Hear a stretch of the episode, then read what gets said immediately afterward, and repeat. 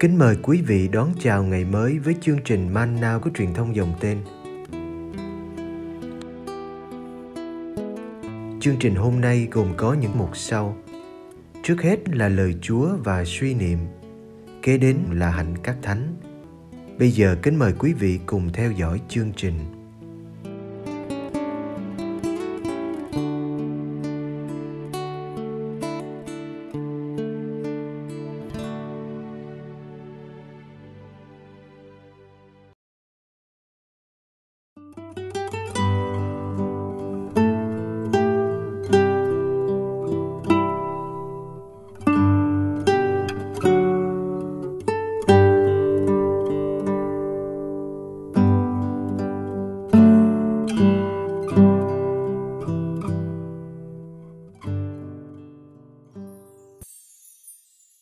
Giêsu chữa một người đau ốm ở hồ nước tại Bết Gia Tha. Do An chương 5 Sau đó, nhân dịp lễ của người Do Thái, Đức Giêsu lên Jerusalem. Tại Jerusalem, gần cửa chiên, có một hồ nước tiếng Hippie gọi là Bết Gia Tha. Hồ này có năm hành lang. Nhiều người đau ốm, đuôi mù, quẻ quặt, bất toại nằm la liệt ở đó. Ở đó có một người đau ốm đã 38 năm. Đức Giêsu thấy anh ta nằm đấy và biết anh sống trong tình trạng đó đã lâu thì nói: "Anh có muốn khỏi bệnh không?" Bệnh nhân đáp: "Thưa ngài, khi nước khuấy lên không có người đem tôi xuống hồ. Lúc tôi tới đó thì đã có người khác xuống trước mất rồi." Đức Giêsu bảo: "Anh hãy trỗi dậy, vác chõng mà đi." Người ấy liền được khỏi bệnh, vác chõng và đi được. Hôm đó lại là ngày sa bát. Người Do Thái mới nói với kẻ được khỏi bệnh. Hôm nay là ngày sa bát, anh không được phép vác chõng. Nhưng anh đáp, chính người chữa tôi khỏi bệnh đã nói với tôi, anh hãy vác chõng mà đi. Họ hỏi anh, ai là người đã bảo anh vác chõng mà đi? Nhưng người đã được khỏi bệnh không biết là ai. Quả thế, Đức Giêsu đã lánh đi vì có đám đông ở đấy. Sau đó, Đức Giêsu gặp người ấy trong đền thờ và nói: "Này, anh đã được khỏi bệnh, đừng phạm tội nữa, kẻo lại phải khốn hơn trước." Anh ta đi nói với người Do Thái: Đức Giêsu là người đã chữa anh khỏi bệnh. Do đó người Do Thái chống đối Đức Giêsu vì người hay chữa bệnh ngày sa bát.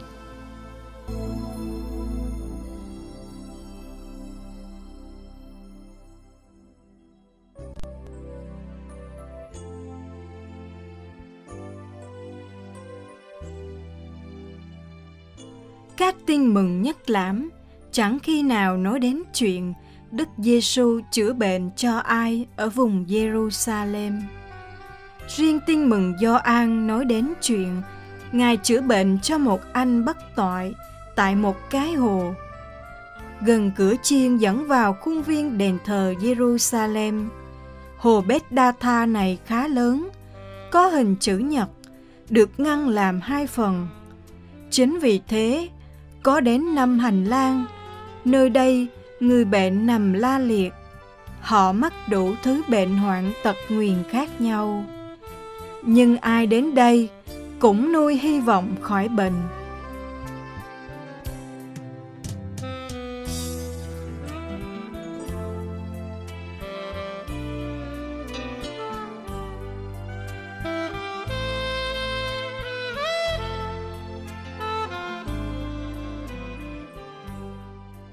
Giữa bao người ốm đau tàn tật đó. Dường như đức giêsu chỉ thấy một mình anh. Ngài biết anh mắc bệnh đã lâu, nằm trên chõng một thời gian dài. 38 năm, thời gian bằng một nửa đời người. Chính đức giêsu là người đến với anh và mở lời bằng một câu hỏi. Anh có muốn trở nên lành mạnh không? Câu hỏi có vẻ thừa này thật ra lại chạm đến nỗi khát khao sâu thẳm của anh nó đụng đến chờ đợi mòn mỏi của anh từ nhiều năm qua Anh bất tội không trả lời câu hỏi của Đức Giêsu. Người với anh vẫn còn xa lạ. Nhưng anh lại muốn trải lòng cho người lạ này, thấy cái ngõ cụt của mình.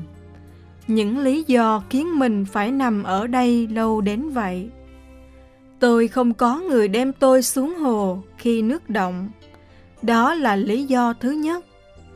Tôi không có được sự trợ giúp từ phía bạn bè thân thuộc. Tôi cô đơn, trơ trọi một mình. Giá mà tôi có ai đó giúp tôi lúc cơ may đến. Lúc tôi tới đó thì người khác đã xuống trước tôi rồi. Đó là lý do thứ hai. Khi phải lê đi bằng chính sức của mình, thì tôi bao giờ cũng là người đến sau. Tôi đã cố gắng nhiều lần, nhưng luôn phải cam chịu thất bại. Bây giờ tôi còn dám tin vào mình nữa không?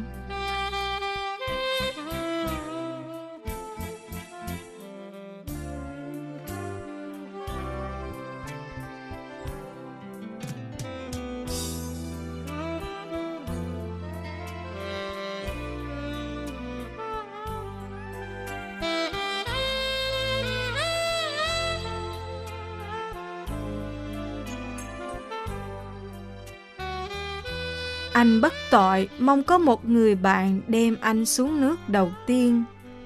Anh mơ thấy ngày trồi lên từ hồ nước, ướt sũng, nhưng đi lại bình thường. Anh chẳng tin rằng ngày ấy là hôm nay.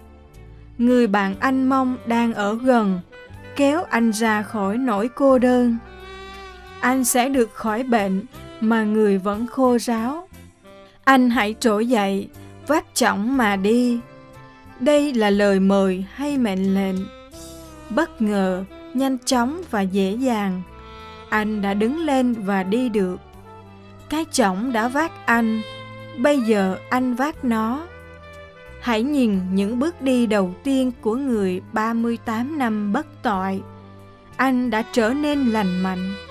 Dù anh không xin hay bày tỏ lòng tin nào, Giêsu đến với anh như một người bạn, làm anh trở nên lành mạnh. Vì chữa bệnh cho anh này vào ngày sa bát, Ngài đã bắt đầu bị chống đối.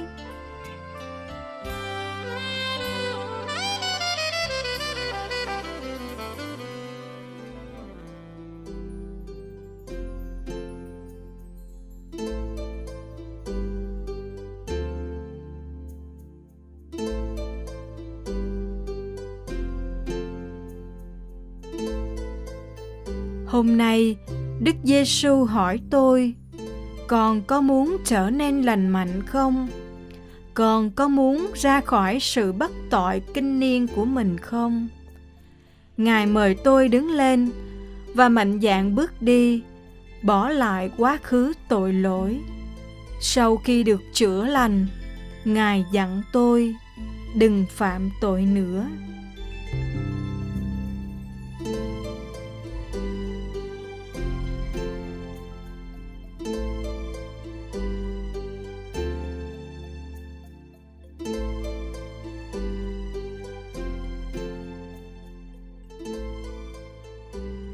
Lạy cha, thế giới hôm nay cũng như hôm qua, vẫn có những người bơ vơ lạc hướng vì không tìm được một người để tin. Vẫn có những người đã chết từ lâu mà vẫn tưởng mình đang sống. Vẫn có những người bị ám ảnh bởi thần ô uế, ô uế của bạc tiền, của tình dục, của tiếng tâm. Vẫn có những người mang đủ thứ bệnh hoạn, bệnh hoạn trong lối nhìn, lối nghĩ, lối sống. Vẫn có những người bị sống bên lề xã hội, dù không phải là người phong.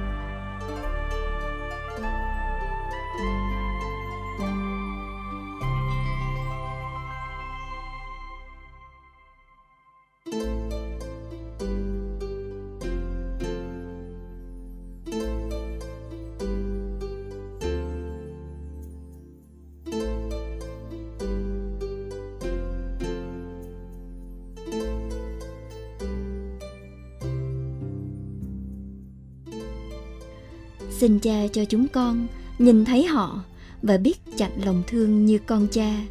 Nhưng trước hết, xin cho chúng con nhìn thấy chính bản thân chúng con.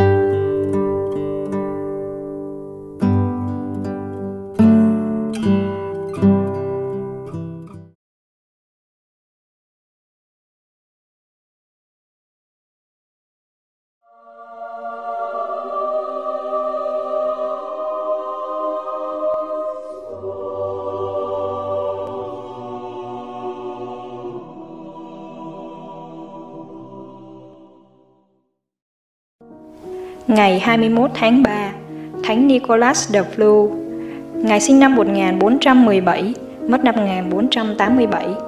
Thánh Nicholas de Flu sinh vào năm 1417 tại Sachsen, Thụy Sĩ. Ngài kết hôn với bà Dorothy Wish và có được 10 người con.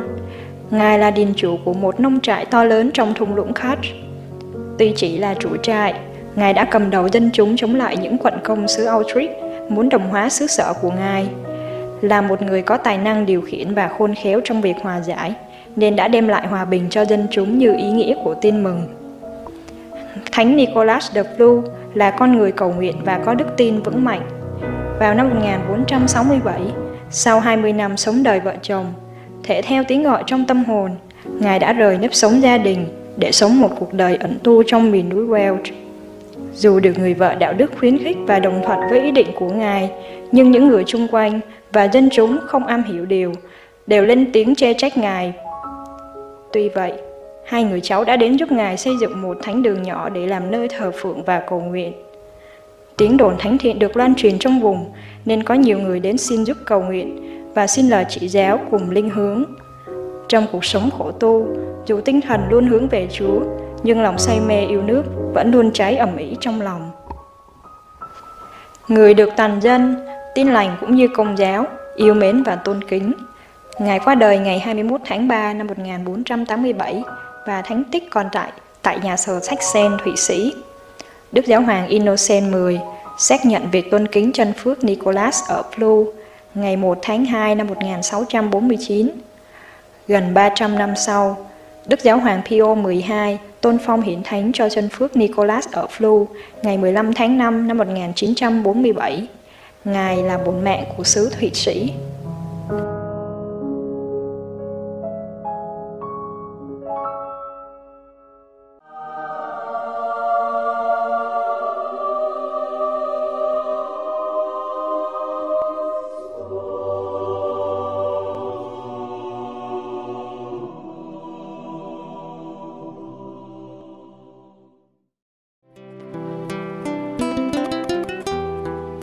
Cảm ơn quý vị đã theo dõi chương trình. Kính chúc quý vị một ngày mới tràn đầy niềm vui và ân sủng của Chúa và mẹ Maria.